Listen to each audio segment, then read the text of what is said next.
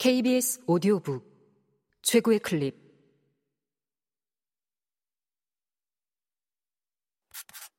KBS 오디오북.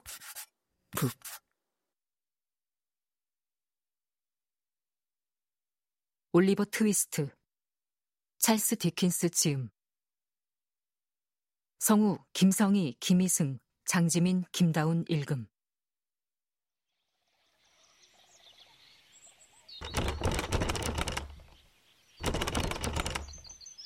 어머나 이런 거 거기 범벨 나리님 아니세요? 멘부인은 창밖으로 고개를 내밀고는 희열에 차서 잔뜩 가장하며 말했다. 예, 수전.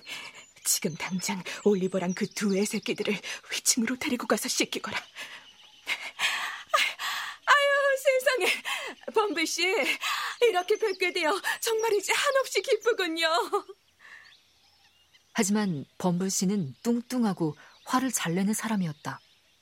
그래서 부인의 이 진심 어린 인사에 그와 비슷한 태도로 응답하는 대신 작은 쪽문을 한바탕 엄청나게 흔들어 대더니 교국 하급 관리의 다리가 아니면 아무도 가할 수 없는 발차기를 문짝에 냅다 질렀다. 아이고, 이런. 그때쯤 수전이 새 아이들을 위로 데리고 올라간 까닭에 멘부인은 밖으로 달려나가며 말했다. 아이고, 이런. 아유, 우리 귀여운 애들 때문에 대문을 안에서 잠가놨다는 걸 깜빡했네. 어서 들어오세요, 나리. 자, 들어오세요, 범블씨. 이런 환영의 말과 함께 부인은 교구위원의 마음을 누그러뜨림직한 공손한 절까지 곁들였으나 하급관리의 화는 전혀 풀어지지 않았다. 맨부인, 이것이 예의 바르고 합당한 행동이라고 생각하시오. 범블 씨는 들고 있던 지팡이를 꽉 움켜쥐고 흔들며 물었다.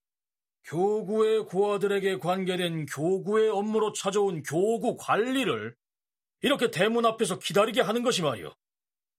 맨부인 당신은 자신이 이를테면 교구의 위임을 받고 봉급을 받으며 일하는 사람이란 걸 알고 있어? 그게 아니라요, 범블 씨. 당신을 무척 좋아하는 우리 귀여운 아이들 한두 명한테 지금 찾아온 분이 바로 당신이라고 말해주고 있었을 뿐이랍니다.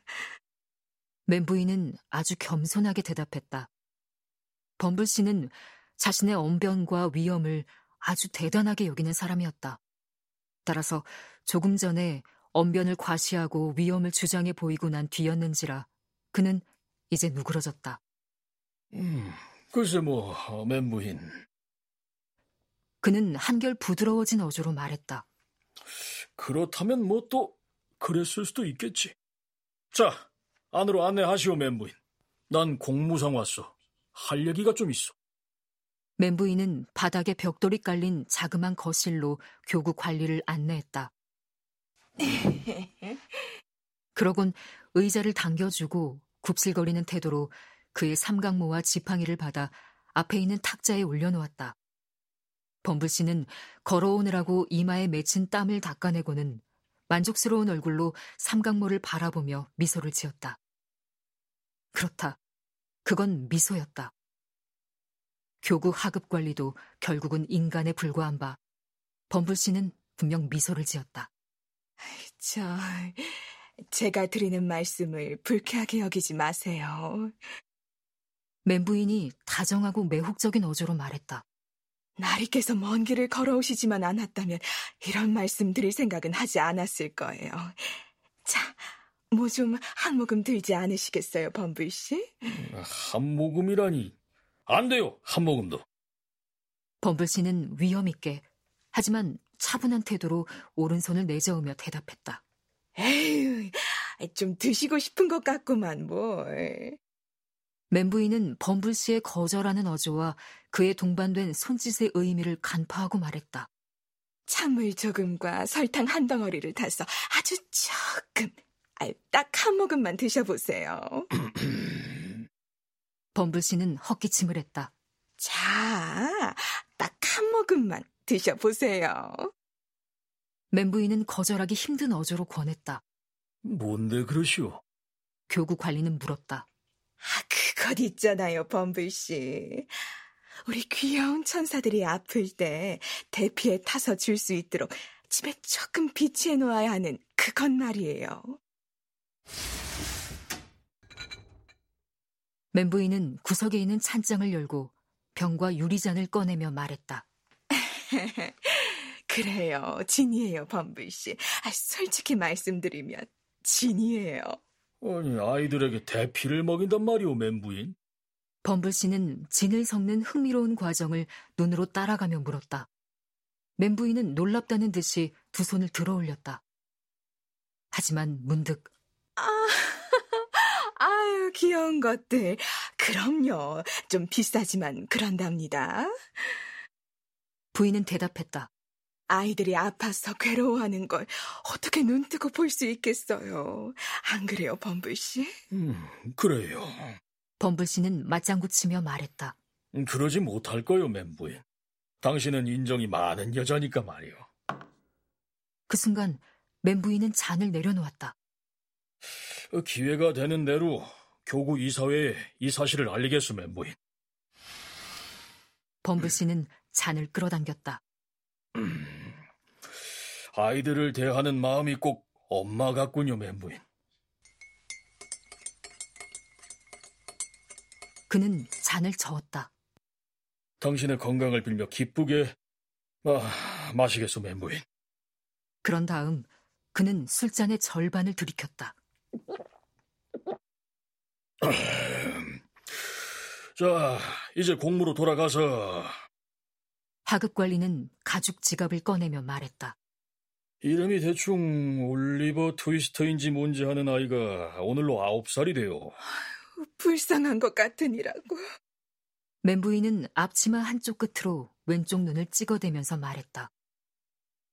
보상금을 10파운드나 걸었다가 나중에 20파운드까지 올렸는데도 아, 게다가 더할 나위 없는 아니 초자연적이라고 할 만한 우리 교구의 노력에도 우리는 아직 아이의 아버지가 누군지 어머니의 이름이나 신분, 가족 상황 등이 어떻게 되는지 전혀 알아내지 못했어. 멘부인은 놀랍다는 듯이 두 손을 들어 올렸다. 하지만 문득 생각난 듯이 잠시 후 덧붙여 말했다. 그렇다면 대체 누가 그의 이름을 지어준 거죠? 하급 관리는 몸을 반드시 세우며 아주 자랑스러운 얼굴로 말했다. 내가 지어줬어. 당신이라고요, 범부씨? 그렇소, 멘부인. 우린 주워온 아이들에게 알파벳 순서대로 이름을 지어줘. 그의 직전 아이가 S자라서 스워블이라고 이름을 지었어. 어, 그러니 다음은 T자, 따라서 트위스트라고 그 이름을 지어준 거예요. 다음에 오는 아이는 U자인 어윈이 되고, 그 다음은 V자인 빌킨스가 될 거예요. 그런 식으로 난 알파벳 끝 까지 이름을 다 준비해 놓았다. 그러다가 Z자까지 가면 다시 처음부터 시작하는 거예요. 어머나, 당신은 정말 문학적 소양이 풍부하신 분이군요, 범블 씨. 멘부인은 말했다. 아, 글쎄 뭐... 하급 관리는 칭찬에 몹시 흐뭇해하며 말했다. 그런 편이지요. 뭐 그런 편이라고 할 수 있지요, 멘부인. 그는 잔을 마저 다 비우더니 덧붙였다. 올리버는 이제 이곳에 있기에는 나이가 너무 많은지라 이사회는 그를 다시 구빈원에 불러들이기로 결정했어. 그래서 내가 직접 데리러 온 거예요. 아이를 즉시 불러주시오. 당장 가서 데리고 오겠습니다. 멘부인은 말하고는 올리버를 데리러 방에서 나갔다.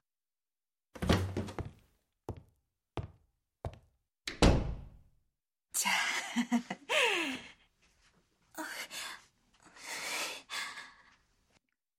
잠시 후 올리버가 자비로운 멘부인의 안내를 받아 방으로 들어왔는데 이때쯤 그의 얼굴과 손을 겉껍질처럼 뒤덮었던 때는 한 번의 셋으로 문질러 없앨 만큼 최대한 박박 벗긴 뒤였다. 날 있게 인사를 올리거라, 올리버. 멘부인이 말했다. 올리버는 의자에 앉은 하급 관리와 탁자 위의 삼각모 사이를 향해 어중간하게 저를 꾸벅했다. 나를 따라 함께 가겠느냐, 올리버? 범블 씨는 위험 있는 목소리로 물었다. 올리버는 누구든지 기꺼이 따라 나서겠다고 말하려 했는데 그 순간 위를 올려다보고 멘부인이 관리의 의자 뒤에서 무서운 얼굴로 그를 향해 주먹을 흔들어대는 것을 보았다. 올리버는 당장 그 의미를 알아차렸는 바, 그 주먹은 올리버의 몸에 너무나 자주 주먹질을 해서 기억에 깊은 각인을 남겨놓았기 때문이다. 아주머니도 함께 가시나요? 가엾은 올리버는 물었다. 아니, 못 가신다. 범블 씨가 대답했다. 하지만 이따금씩 너를 보러 오실 거다. 이 말은 올리버에게 그다지 큰 위로가 되지 않았다. 하지만 올리버는 어린 나이임에도 떠나가는 것이 몹시 섭섭하다는 신용을 할 만큼은 눈치가 있었다. 두 눈에 눈물이 고이게 만드는 것은 이 아이에게 그리 어려운 일이 아니었다. 아이가 울고 싶을 경우 방금 전까지 당한 학대와 굶주림은 훌륭한 도우미가 되는 법. 올리버는 실로 아주 자연스럽게 눈물을 흘리며 울었다. 멘부인은 올리버를 수백 번 안아주었을 뿐만 아니라 올리버에게 포옹보다 훨씬 더 필요한 것, 즉 버터 바른 빵까지 한 조각 안겨줬으니 구빈원에 도착했을 때 너무 배고픈 모습을 보일까 염려했기 때문이다.